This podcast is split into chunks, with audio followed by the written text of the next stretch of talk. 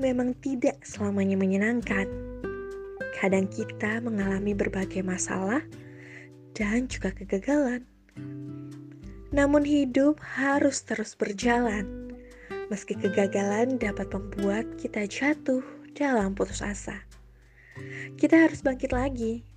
Tidak apa-apa untuk berhenti sejenak, untuk menenangkan diri. Tetapi jangan lupa untuk kembali melangkah.